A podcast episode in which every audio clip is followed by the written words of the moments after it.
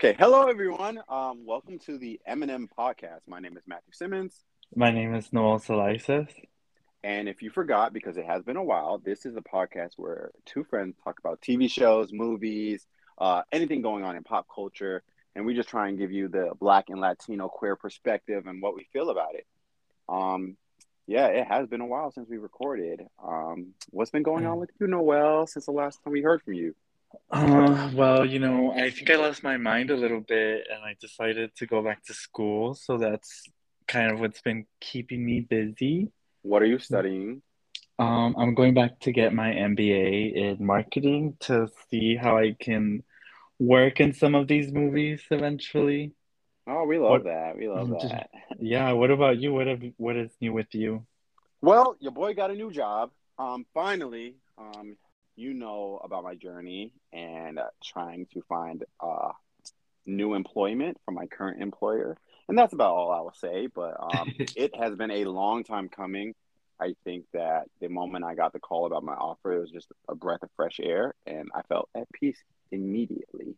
So, you know, I wished them all the best, but this boy is taking his ass to a new opportunity.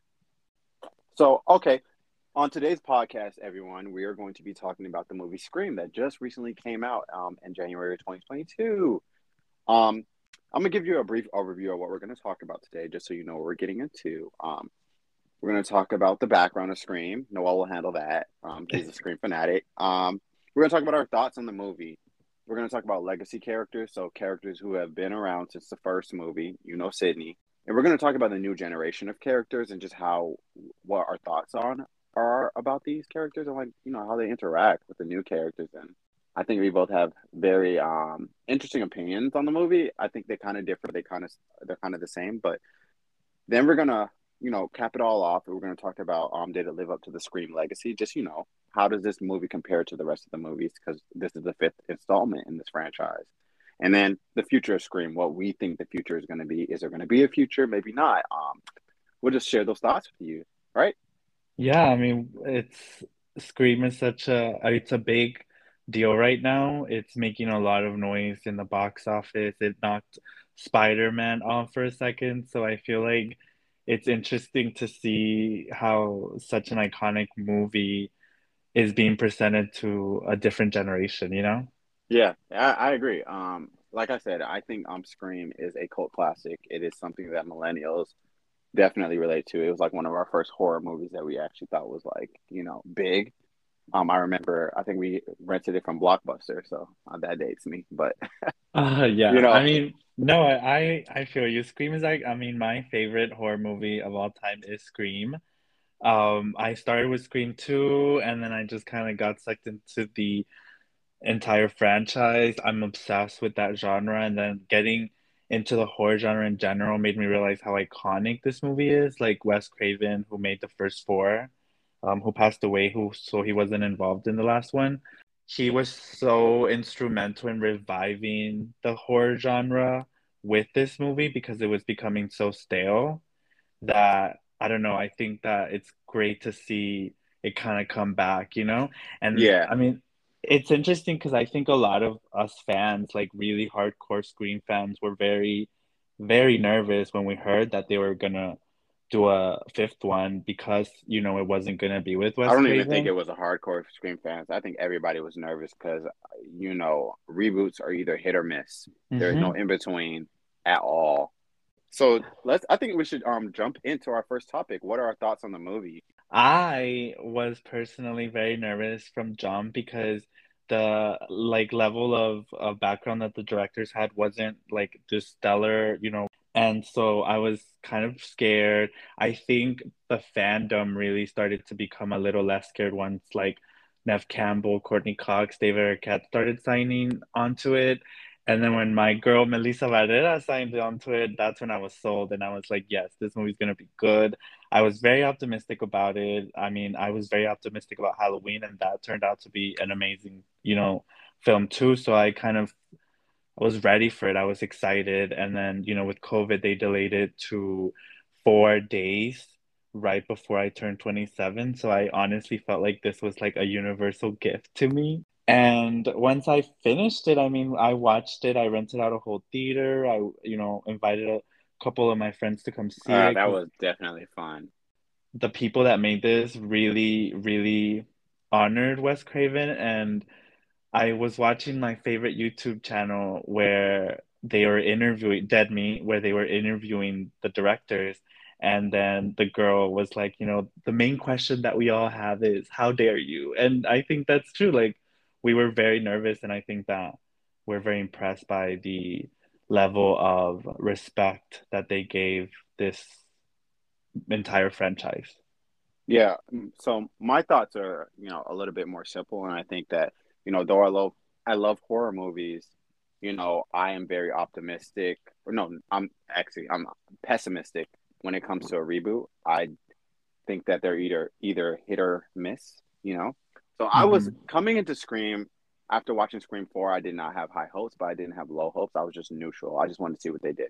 I actually loved the movie um, personally, because I think when I watch a horror movie, what I'm looking for is when I'm watching it, you need to make me feel like I could be killed by this person. I need to know that the people being killed are doing exactly what I would think to do in these type of scenarios in order to get away and stay safe. If I see, the moment I see a character doing something completely stupid, you've lost me. If I can't even understand it from a different perspective, you've lost me. And I think Scream did such a good job. And that's probably where it lost me in four a little bit, is because some of the kills were just like, okay, come on, bro. You know a killer's out here, and you're kind of like, you, you know, you're setting yourself up as, as bait. You're in a, a house alone as a teenager in the middle of the night. You know, I was, so I think Scream yeah. did such a good job of setting up these characters to make them actually look like, okay, I kind of figure a killer is going to come through. Let me set myself in the best, you know, in the best position if a killer does come through. And they still died. It made me feel like it was doable. Like, I was like, okay, if I was there, I would be dead too, because there's no way. He locked down the killer. And I think that's what this Scream did so well. And they also brought it to this time frame, you know?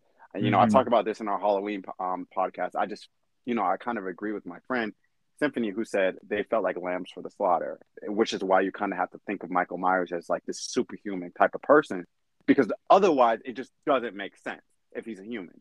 You know, yeah. I felt like they didn't feel like lambs for the slaughter. It felt like this killer struggled to get some of these kills in. You know what I mean? Like, yeah. they were fighting back. And, you know, that was my favorite part of the movie, was like the intro when, oh. you know, You're, you're, you know, and we'll get into this later, but when you're looking at Tara and she's fighting, she's fighting for her life, getting stabbed and still like, I'm not backing up. And I think that's what I loved about this movie, was the people didn't go down like dead fish. They they fought. Like, there were knives in people's necks and they were still gr- trying to grab for stuff, yeah. you know? And I just thought that they did a really good job of making me feel like if that was me in that movie, I would still be dead. And that's the best way to keep your audience feeling scared. You know what I mean? I also want to add that, like, the trailer for me didn't impress me, honestly. And I love trailers, but when I watched that trailer, it didn't impress me, but it didn't make me nervous. It just felt like it was purposely guide, like, misleading us, you know? And a lot of the cast even said, like, the trailer is very misleading. People say it's very simple and it's very giving. But I think even in, like, the Tara moment, you know, we're used to this iconic intro intro like kill scene, and to have the like the main the main like intro girl survive was like, it it took us back to basic. It was, you know, playing with our expectation, just like Wes Craven did back in ninety-six. You know what I mean? Yeah, I agree, because uh, I completely thought she was dead. Yeah. So, now that we're talking about characters, I think that leads us into our next topic. So, what about the legacy characters? So there were three legacy characters in this movie. It was Dewey, Gale, and Sidney. You yes. all remember them from the first movie. Dewey was the cop. Gale was the um, news reporter. And Sidney was the main girl. The original horror girl. Like, everyone knows Sidney if you know horror. So yes. I, I th- let's start with Dewey. Um, what are your thoughts on his character in this movie? Um, you know, I think that, to be honest, and I know this might sound a little controversial, but I think that this was like kind of David Arquette's purposeful way of like signing off the character. you know, I was I was a little sad as somebody who loves Dewey from the first one that his journey kind of took him to a, a very, I don't want to say dark place, but a very lonely place, it seems.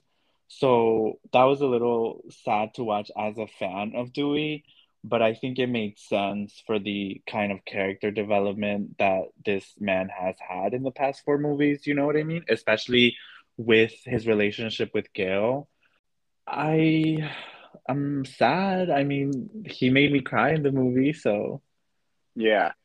Dewey dies for anybody who didn't catch that. um, so yeah, Dewey dies in the movie. I loved it. I thought that it made sense. I mean, it is the fifth movie. You have a limp. It's not making sense. And Dewey, for me, Dewey kind of set him up, set himself up for mm-hmm. failure because he had two options and he created a third option, which should have never been an option. So basically, Dewey is um fighting off the killer. He saves um Tara from the hospital. She's about to die. He's fighting off the killer, and then he shoots the killer twice. So Dewey pops off, and then he gets him into the elevator, and then he tells him, I got to go and make um do a headshot. And I'm like, yeah, sir, you got to make the headshot. In my head, he should have done either done the headshot from the beginning, like after you shot them twice, headshot, then get everybody to safety, or just left with them. Those are the only two options. The moment he was going back in there to just be like, I'm going to get the headshot, like, this is it for him. So then Dewey gets a phone call. It distracts him. Killer gets up, kills him. Yeah. I love Dewey's character um in the movie. I was at first, when I saw how um kind of worn down he was and living in a trailer, kind of like a bum and divorced from Gale, I kind of felt bad. But then I realized, you know, it makes sense, especially after all the trauma that they've been through constantly over and over. The only thing that I don't get from Dewey is why the fuck he still lives there. But then I get, I get it. After every movie, you think you're done with this bullshit. Oh my god! And you know, can I?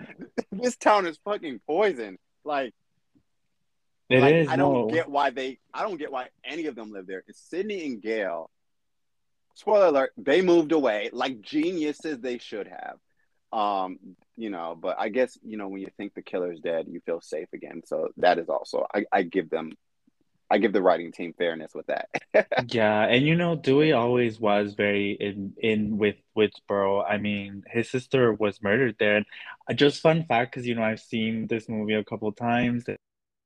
Like, you know, all, online, a lot of Easter eggs. It was so cute because when you see him in the trailer, there's an actual, like, display of Tatum's ashes, who was his sister in the original Scream. So, like, I love those little nuggets of of of of details that the creators provided to like give continuity to the, to this franchise, you know? Yes, especially for super fans, because if you ask me who Tatum is, I have no idea. um, but I get it. You know, I've seen a lot of super fans come out of the woodwork with this, and they notice the the, the, the littlest Easter, yes. Easter eggs, whereas I know who Sidney is, I know who Dewey is, I know who Gale is. And the best um, Easter egg that this movie gave us is to give us the fact that Kirby survived from Scream four. She survived. And I just watched Scream four and I didn't remember who Kirby was, but that was also something that um I was hoping that if she survived that she was going to play a role in the future movie. So let's see. Maybe she will. Yeah, um, hopefully. Um, okay, so let's go on to the next character. So You know, I like Gale's character. She's the same Gale that she's always been in every movie. Gale has always been a badass. Gale doesn't take the bullshit from the killer. She goes after them, actually, trying to find evidence on them, and then almost always gets stabbed. I mean, no, that was she stabbed in every movie? Or am I tripping? Um, I, I don't like, think so. Yeah, I feel like she was stabbed in like three of them at least. But, yeah, I mean, she st- keeps getting back up. And in this movie, she was a complete badass. Like, yes. I loved her. She just kind of like was like, yo, we we gotta kill this motherfucker. I'm tired of this. I'm tired of this crap. Like, let's do it, you know? So, I mean, I, I don't have a lot to say on Gale. She's gonna give you that Gale Weathers type of vibe where I'm a badass chick. I work for the news and I'm gonna solve this crime. And I, I, I just love her character. She's fun. It's fun to have her in these types of movies because you're not looking for victims. You're looking for people who are just like, yo, you're you're killing me. I'm gonna coming. I'm coming after you now. You know, let's flip the script. You know, you normally only get that from the Sidneys in the world, but you know, Gale was like, I'll give it to you too. Yeah, Gale is such an underrated final girl. People forget about her so much because, you know, that they have Sidney. But Gale is uh, like such an icon. She's literally been fighting the final battle with Sidney in like most of these movies. So I loved her. I love seeing like the actress Courtney Cox. If everybody watches Friends, she's Monica, you know? So watching her back in this role, and I love when, you know, someone as iconic as Monica has something else like Gale Weathers, you know what I mean? Like, I love that. And I loved her performance because I feel like the whole little moments where she had interacted with Dewey and then, you know, her reaction to his death, like all of that broke me because I think their relationship was so monumental to Scream. And then mm-hmm. also knowing that yeah. like their real life actors got married and had a kid and then divorced. Like, I don't know. It just gives a very meta experience to their relationship, especially in this one, you know? Mm-hmm. Yeah, I definitely agree.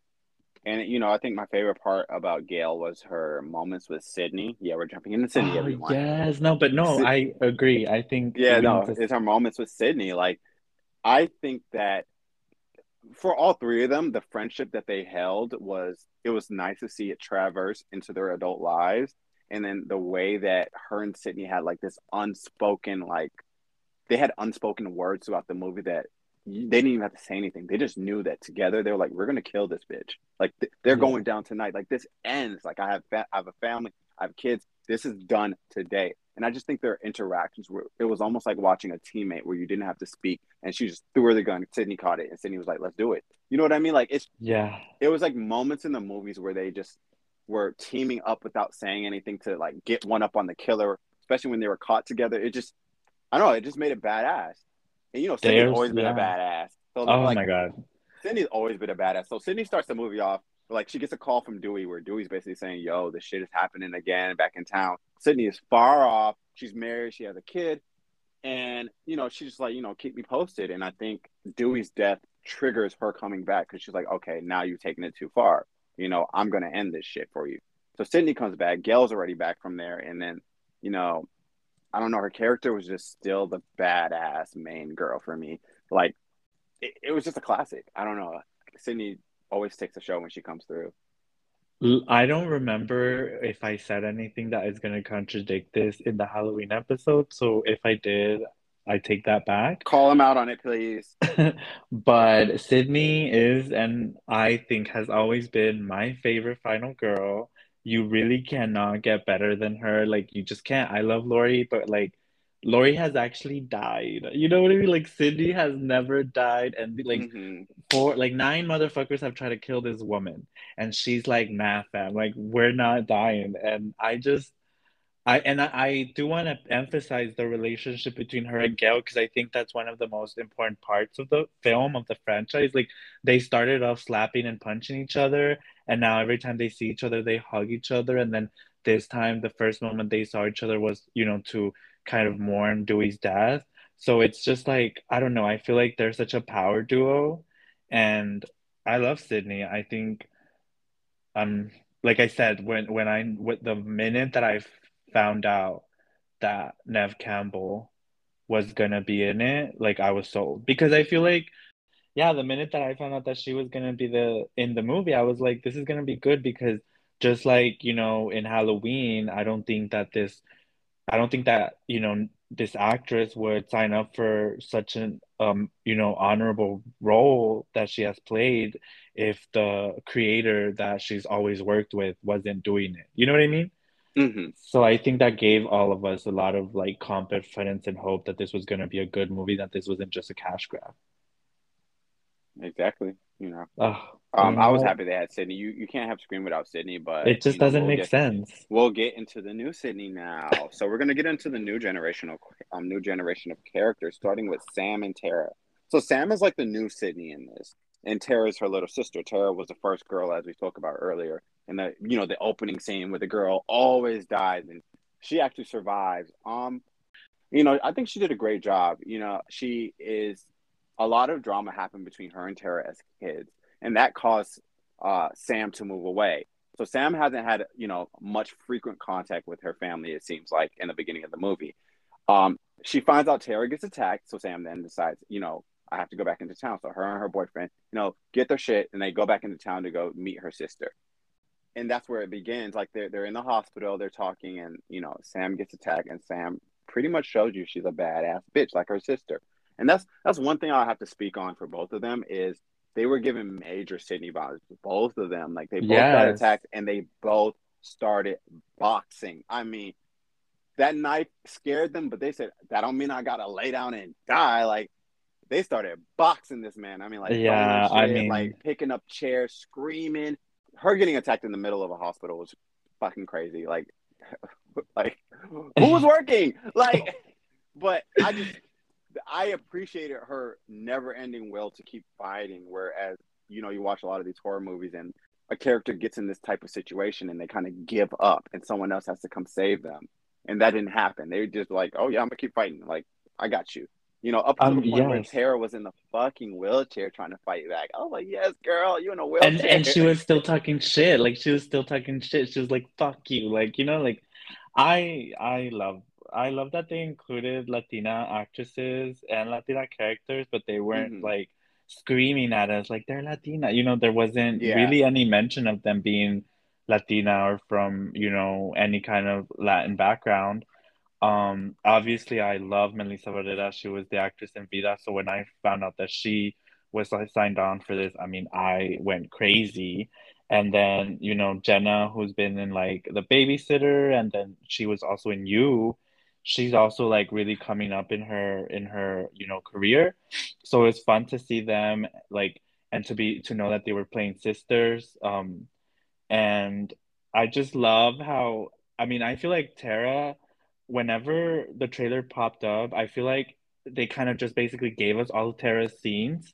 And I was really nervous because I was like, I thought she was going to be like a bigger role than just the the intro kill, you know?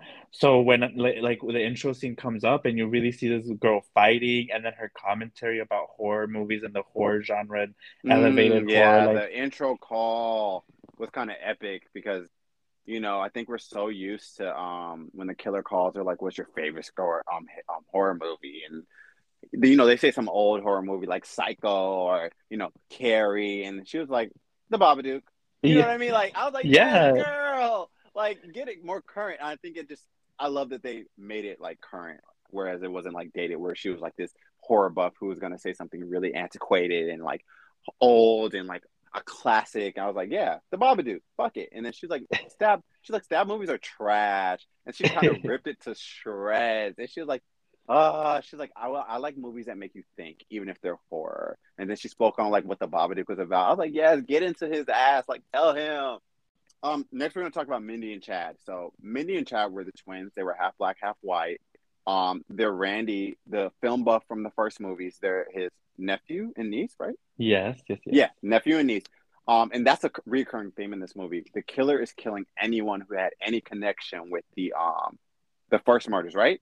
It was like yeah. the first round of Scream kills. Like, so if they were uh, siblings, if they were, you know, past dead aunts, if they were, um, you know, nephews, kids, he was going after. Or they were going after anyone that had any relation to the first um, round of kills from the first Scream. So that was a cool callback to the first Scream, I think.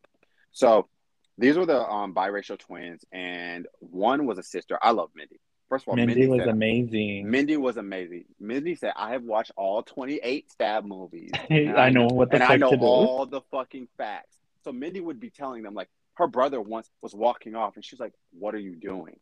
Because they were in the middle of a party. He said, I'm going to go look for this person. And she said, without a weapon? She said, it, she was like, like, grab a weapon. She gives him a weapon. She's like, what are you, don't walk off alone without a weapon at least, right? Um, and, and and she had all these, like, themes that were going on. Like, she, her friend walked downstairs, and she walked downstairs right after her. And she's like, you went downstairs in the basement alone?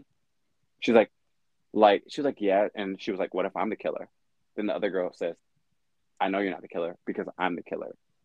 I love that scene. It was epic, right? It was. I mean, it was suspenseful we'll, for we'll, sure. Like, like, we'll spoil it, but the other girl actually was the killer. Surprisingly, she didn't kill her though. Um, but I love just all her scenes, and I think her the, her starring moment is when she had the same moment as yes, um, as her uncle, it? as her uncle, where she's sitting on the couch watching a movie where someone a killer is creeping up behind someone about to stab them, and she's like, "Hold on, I'm watching this on the movie. That means it might be. And she turns around to see the, you know, Scream right behind her, and or Ghostface, and she jets out. And she survives, y'all. Thank God. They didn't kill our yeah. Black queen. But um, also, like, to talk about Chad a little bit. I'm sorry, Noel. I'm, like, taking over it. I just, I love them. No, um, I mean, I want to talk about the fact that they literally killed all the white people and saved all the brown and black people. Okay. Like, all the brown and black people lived, y'all. So her brother, after she gives him the weapon, like I spoke about earlier, he walks outside, and of course he gets attacked. But he also survives, y'all. So, like, I was, I thought they were both dead. And I'm so happy that they both survived because she was the smartest one. Um, in the entire um franchise, not entire franchise, but the entire movie, she was the smartest one, and I just kind of like appreciated her facts and like telling them whenever they walked off alone or did anything stupid, like, "Yo, this is stupid. Did you not watch the movies? Like, be prepared. Like, they're coming for us. We're all related to these killers. Like, we need to be prepped." And that yeah. was like, that was, it just made her character so much more elevated. It was such an I'll, honor to to Randy's character, you know? Yeah. And, um, you know, Noel, if you got anything to say, I'm going to let you say it because I'm then I, I need to talk about the problems I had. And these are the characters I wanted to talk about it with. Um, I mean, I don't really have anything much to say about Mindy and Chad. I, like, the main thing I wanted to mention is that they decided to um, kill all the white people and make all the brown and black people survive. And I think that was obviously intentional. Like, that was uh, them kind of being very meta, just like, you know, Wes Craven was in ninety-six and being like, you know, we're used to all the brown and black people dying in these, and now we're going to give you a movie where all of them survive, and then exactly the, you know what I mean? Yes, and they gave us that, but there was also something that was missing, and I was speaking to a friend, and I think that I only had a problem with one, and then I realized I had a problem with all of it. So in the beginning of the movie, Sam and Tara's mom hears hears that Tara was in a um an accident. Basically knows that her daughter was stabbed, attacked, house was broken into. And the reply was she's stuck at a conference in Europe. Tara and Sam's mom is trash. The killer should have killed her. That's how I feel. Because if your daughter gets stabbed, mind you, she got attacked twice. Twice in the movie. That means her mom was probably notified two times, not just one, and she still chose to stay in that conference. I I couldn't believe it. I would have rather she couldn't find a flight back. She was trying. She's going to do all, all that she can, but she's having trouble finding a flight to come back.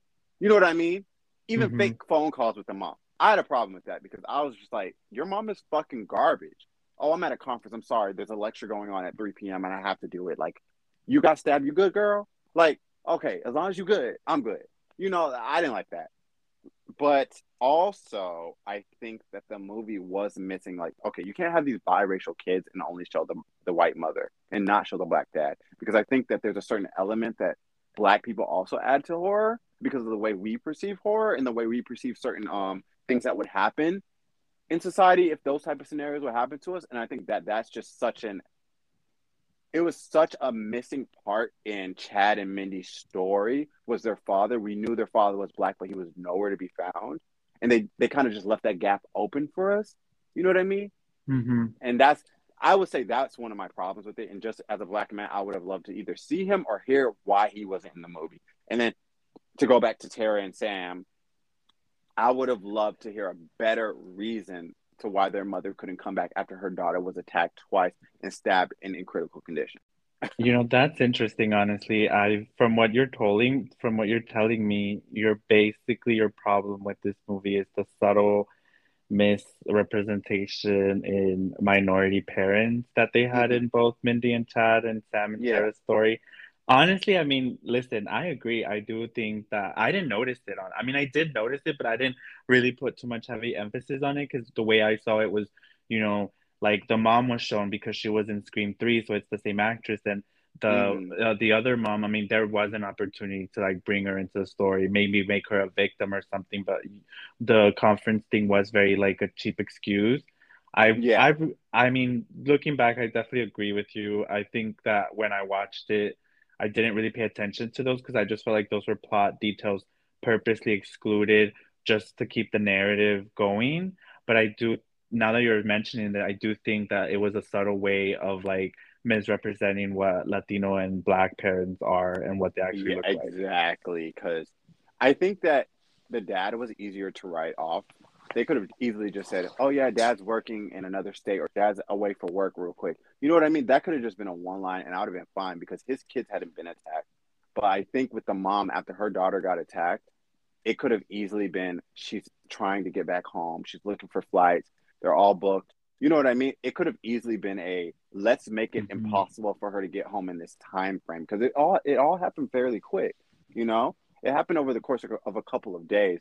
But just the, um, she's stuck at a conference. It, it felt so artless to me. Yeah. I mean, and I think they I, try to do that, making the conference in London, but still, I definitely agree with you. Yeah. It, it just felt so heartless to me. And I, and I, that is the only part. I can ignore their dad not being in it, the twins' dad not being in it. But that part right there, that just, that, that, it kind of, like, I love the movie. It's one of my favorite Screams now. But that part kind of stuck with me, I would say that. And that's the only thing I can say about um, that I didn't like from the Scream movie was the fact that her mom basically was just like, bitch, I'm busy. Like, don't save you yourself. Yeah. Call me when you, you, know, me when you get shot. You got a couple of stabs. Girl, stitch that up. Put a Band-Aid on it.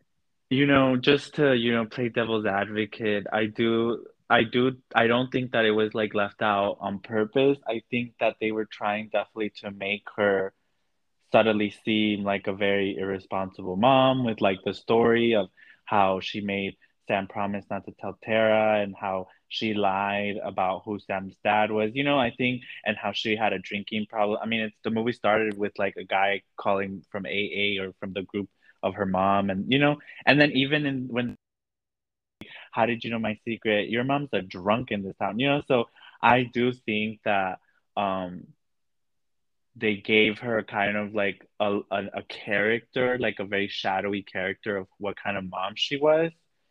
Um, but I don't think they, they intentionally, you know, because I feel like for for um for it to feel intentional to the Latino to the to the Latina mother, um, you would have to emphasize that Tara and Sam are Latinas, and I don't think that the movie emphasized that at all. I would hope that, you know, if any other installments in the future franchise, that they either make the parents have a viable reason for not being there, or they kill them. I mean, yeah, no, it, I mean they did that for for Jill's mom in Scream Four, yeah. So I think that it's that it, it could have been an option, yeah. Especially for the story behind who Sam's dad was. You know? Yeah, I agree. Um, so let's all right. get into the killers. Let's talk about the, the Ghostface reveal. Yes. Okay, so the killers in this movie were, drum roll, they were Richie and Amber. Um, Richie was Sam's boyfriend. Ooh, big surprise! Shocking. uh, yeah. Um, for those who don't know, um, a recurring theme in Scream is it's always the boyfriend. Um, it's not always the boyfriend, but you know, it's only been the boyfriend once, actually, if you really think about it. Okay, now that I actually think about it, yeah, you're right. But um, because he was such an iconic killer, you know? Yeah, you you have to at least question the boyfriend. Yeah. So, to talk about Richie a little bit, they did him genius. And the reason why they did him genius is they threw it in front of our face the entire movie so that as movie watchers, we wouldn't think he was a killer. So, every step he went, they were like, yo, have you even looked at fucking Richie, bro? Like, Richie's the boyfriend. He might be the killer. And mind you, Richie's like, what? Why do you guys keep saying I'm the killer? And everybody is saying, yo, it should be Richie. Like, e- like it should be Richie. And they're like, yeah, but Richie was right there. And they're like, yeah, but it's always the boyfriend. And even when Dewey just, Dewey had a moment in the group with them and he was just like, yo. It's him. It's him. Like, you know, and it kept happening so much that I was just like, okay, now they're fucking with us. Like, it's definitely yeah. going to be him. I think they now they want us to think it's him. Yeah. I, I reverse psychology, my reverse psychology, and I ended up back in square one. So, dude, and that's what they did in Scream One. I mean, in Scream One, they made. Well, I never think... even thought it was a boyfriend in Scream One. That's because I thought they made it too obvious. Exactly, but that's. Oh yeah. What they... Okay. Yeah. You're right. You're right. That's exactly what they did. Look at me. Fucking. My they made over. It too obvious, so then you would be like, nah, they're making it too obvious, and then bam. He's the killer. And right. I think that was pretty genius the way they did it in this one as well, honestly. Yeah, because I, I didn't think they would do it again. Um, it was genius how they did him. And I think just, you know, when I really um started to question it, um, Noel, It was yeah. the moment that Tara was in the hospital in the wheelchair and the, the Scream comes to kill her, one of the Screams, Amber. And Richie shows up because he says that Sam calls him to come over. And then Amber turns around and then only slashes him. She doesn't stab him. She just gives him a cut on the arm. And I was like, huh, you you, you just do that and push him and that's it? I was like, that was very, they- very... very subtle. Like, it was a subtle, like, I'm not gonna really kill you, you know what I mean? Mm-hmm. They did that to they did that to Jill as well in Scream four. Yeah, I, I that's when I really like was like, huh, I was like, that was, why didn't they, she just stab you when she had the chance, you know? Mm-hmm. Amber's reveal wasn't surprising for me. I kind of figured it was Amber. Um after a little bit I was just like, it gotta be Amber. Uh you know, Richie was surprising for me. So Amber's reveal wasn't as amazing to me. It was, especially when they, by the time they got to the house, I knew it was Amber. I just, I was like, oh yeah. You know Amber. What? That's so interesting. I think I'm in the opposite as you. Yeah. I, I mean, because the way Amber was acting, and I think the jealousy she was having um, about Tara was starting to get to me. And then by the time they got to the house, and then Amber was like, oh, I have your inhaler. I was like, oh, she the killer. Why, why, why she got her inhaler? She the killer. So Richie surprised me. That surprised me because I thought, seeing him run downstairs to Sam in that final moment, and I'm like, oh, thank God Richie's here. And he stabs her, and I was like, oh, well, uh, yeah, it was are. hurtful. Yeah, it was very hurtful. And after she had that moment alone with him where she put the pen to his neck or the knife to his neck, and she was like, yo, just don't fucking talk to me. I don't know who to believe. She was having that moment of, you know, doubt, where doubt was sold. She didn't know who the killer was, so she thought it was everybody, even her yeah. own sister. They just, it was just great. They, I loved it. The killers yeah. did a good job. They did a good job of like making the characters all think it was each other, so that they kind of kept the radar off of them. You know? No, I, I agree. I mean, listen, I these killers are not in my top five, honestly, but I will say I love the reveal, the play of it. I actually love Amber's reveal a lot more than Richie's, because Amber's reveal was very to the point. Like, she got a gun, shot Liv, and said, welcome to Act Three. And it was like, all right, we're in Act Three, let's go. Like, as a Scream fan, it was such a, we're not gonna fuck around, we're just gonna tell you who this bitch is, you know what I mean? And yeah, I, I and it, that was cool too. I agree. It made sense for for like this movie, the fifth one, to just kind of have this like, we're here. This is where we're at. We're not in, yeah. you know, we're and not. And it was kind of cool how Sidney and Gale were just like, when she came outside, like, so Amber yeah. comes outside of the house, like, crawling over in blood, like, help, help. And Sidney and Gale kind of look at each other like, suspicious, suspicious, suspicious it's killer. Trap. Yeah. And the moment Amber hears that, she's like, fuck it, shoots. And like, and I'm like, yo, that was awesome. So that was cool too. Both reveals had their own like art to it. And I kind of, I love both of them. That's probably why I like the movie so much. So. Um, I think for Richie, I loved his reveal for sure, but it pissed me off, honestly, because I think by that moment, I was sold that he wasn't. So I was like, fuck, you got me again. Yes, and I even, was sold even, at that moment. Even his line of, you're upset it's me. I was like, I am. I am very upset it's you. Like, what the fuck?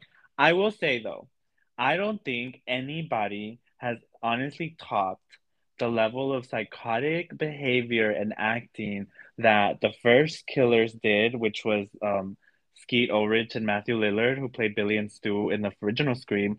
And I know, you know, this is, I don't think this is controversial. I think a lot of people like her too as a killer. I love Emma Roberts as the killer in Scream four. I think those three have been the most psychotic, and I do think that, you know, Amber and Richie did a good job at being psychotic, but I don't think they got even close to the level of craziness that the that those three did. Yeah, I, I the only reason why I differ is because I think Emma's psychotic just it just didn't feel believable for me.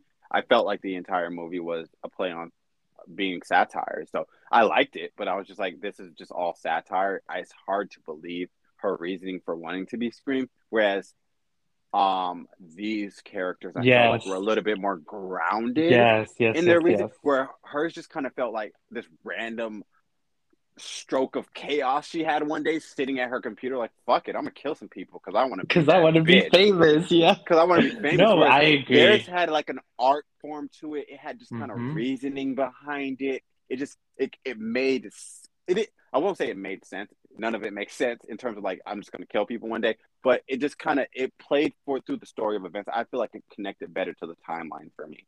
Um, I thought that this movie was going to be okay. I thought it was just going to be okay. I thought I was going to watch it and probably feel the same way I felt about four. Just like, oh, I like it. It's a play on satire. It's cool. But it actually really impressed me. I thoroughly enjoyed the movie. I thought that it was really um, well written, w- really well shot. Like the things that were intentional really sold well, and the things that were not intentional, you know, they still hit.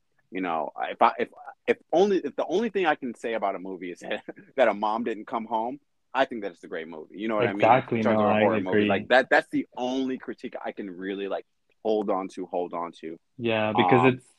Yeah, I agree. Yeah, so I. I would say that it did live up to um Scream's legacy. I think that it's one of the best Screams that is out there. I recommend. I mean, if you haven't seen it and you made it this far in the podcast, I mean, you've seen it at this point. We spoiled everything, but I, I would definitely recommend um anyone go watch it. I mean, shit, even if it is spoiled, it's still a great movie. You know? Yes, honestly, yes. I loved it. I mean, like I said, this was very special from the moment it was announced to me. It was special for the day it was going to be released, and it was special for, like, the actresses that were going to be in it. I had a lot of high expectations. I had a lot of optimism, and, like I said, I, I just had a lot of faith because I, I know that, you know, I don't know what it's like to be an actor, honestly, but I know what it's like to be thankful at, at someone, so I just knew that, like, the three legacy actors weren't going to sign up for this just if it wasn't a good script or if it wasn't, you know, an honor to to the legacy. And, and you know, the the beauty thing of it is like, okay, so uh, um, the guy from thirteen Reasons Why, his name was Wes, and he died in the movie. And so the party literally said for Wes. And that was on purpose because it was for Wes Craven. Like, they were honoring him mm, in the party. Okay, so, that was cool. Yeah, I love these little, like, Easter eggs that they gave the entire, you know, the fans. Like, you know, even whenever Sam was driving, we, they were driving to Woodsboro, they did a callback um, to Scream four, which was like, oh, the last time this happened, it was in two thousand eleven. And that was when Emma Roberts, you know, went and killed all her friends or whatever. Mm-hmm. So I just loved the, I just loved that these directors and these filmmakers understood what they were signing up for. They understood the level of hate they would get if they disrespected it. And as a matter of fact, they kind of pulled one on us and commented on that, you know, with the story, like with the fact that Amber and Richie wanted to kill because they needed better Stab movies. Like, that's literally the reason why they wanted to do it. And they wanted to gaslight and make it seem like, you know, Sam was this villain because she was the daughter of a serial killer. And I just thought it was all so genius. It was also telling, and it put fans in such a predicament that if you, like, don't like it because it disrespected the nineteen ninety-six version of it, then it's almost it's almost commenting on you. Like, this is who you are. You're Richie and Amber. You know what I mean? Mm-hmm. And I just I love that because I think it was genius. Like, I, that's what makes Scream so beautiful, is that it's meta.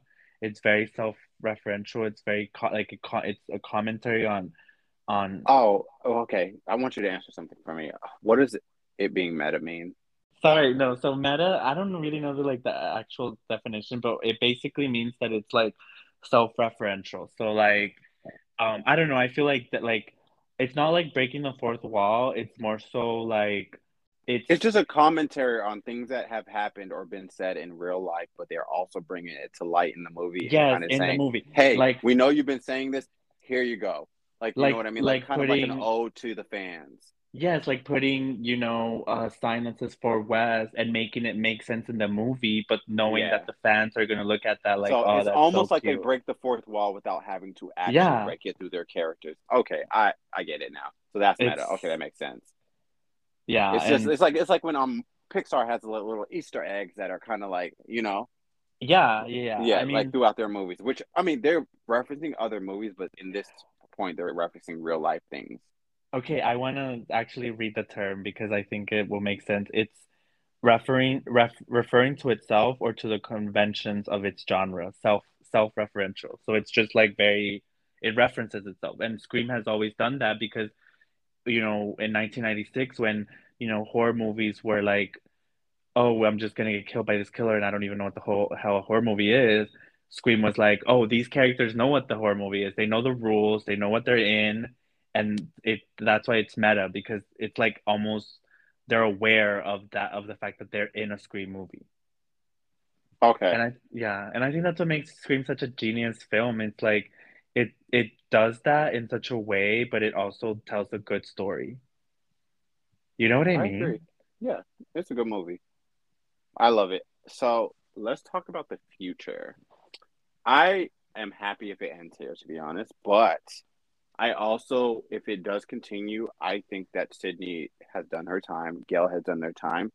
I think to put them in another movie, you have to kill them. To be honest, you you, yeah, you just can't. Nobody you wants to see them die. To kill them. So I think that if you're going to continue, just go forth with Tam, Sam, um, Tara. Let them be the new Sidney and Gale, or the new Sidneys. I I'm fine with two, but you can't put, you cannot put um.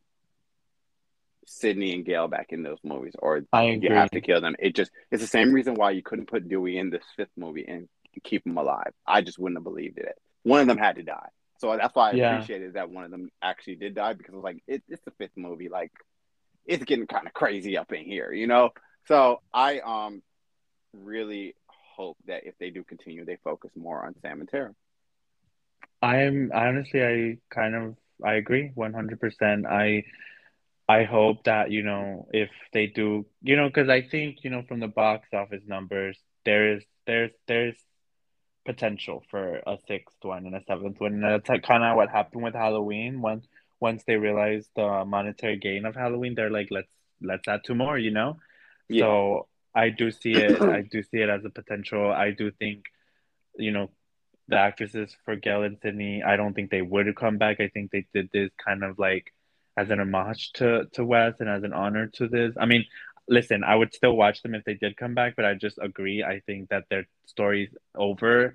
And I think that even in this movie, it showed that their story was over because they didn't play a significant role in the story. They were just kind of brought into it as people that understood it. You know what I mean? Yeah. And so I agree. I think they would do wisely if they um if they went on a story with Sarah, I mean, with Sam and Tara and Mindy and Chad. And I would love to see what it says, because one of the things that I wasn't even, I didn't even care about the killer, because at this point I was like, I know they're going to fuck with my expectations on the killer. I cared about the kind of commentary it was going to say about the state of the horror genre. And I loved it. And so I, I would be interested to see how they incorporate that kind of meta-ness and that kind of commentary into a sixth and seventh one. You know what I mean? So, mm-hmm. honestly, just like in Halloween, I would be happy if they canceled it and they didn't make any more, and I'd be happy if they made more. Like, I would still go watch. I think I'm the same on... way. Yeah. I, I, I like, as long as they do it within, within, the, yeah, within the same, like, realm of how they've been doing this last one, I would like it. I just don't, I, I can't have it too satire ever again. I think that's where it almost lost me. But this was a good balance, I think, of the satire, the realism, and of, um, good storytelling. Yes, I agree. And, you know, honestly, even though three and four, in my opinion, are the weakest of the bunch, I don't think there is a bad Scream movie at all. Like, you can pop any of those in and it'll be a good time, you know? Yeah, I agree. So, um, I think this brings us to the end. It does. It was a wow. nice little conversation. It was, yeah, it was a good jolt back into this, you know. Um, I just want to thank you, everyone, for tuning in today. Um, this is our first pa- podcast of twenty twenty-two, so you, we're going to try and do more of these. We have a lot of topics that were submitted from all of you, so we really appreciate that. So um, look out for our next one, and um, you can follow me on That Guy Mateo on Instagram. And you can follow me at Noel Salices on Instagram. All right, everybody, stay safe. Lock your door.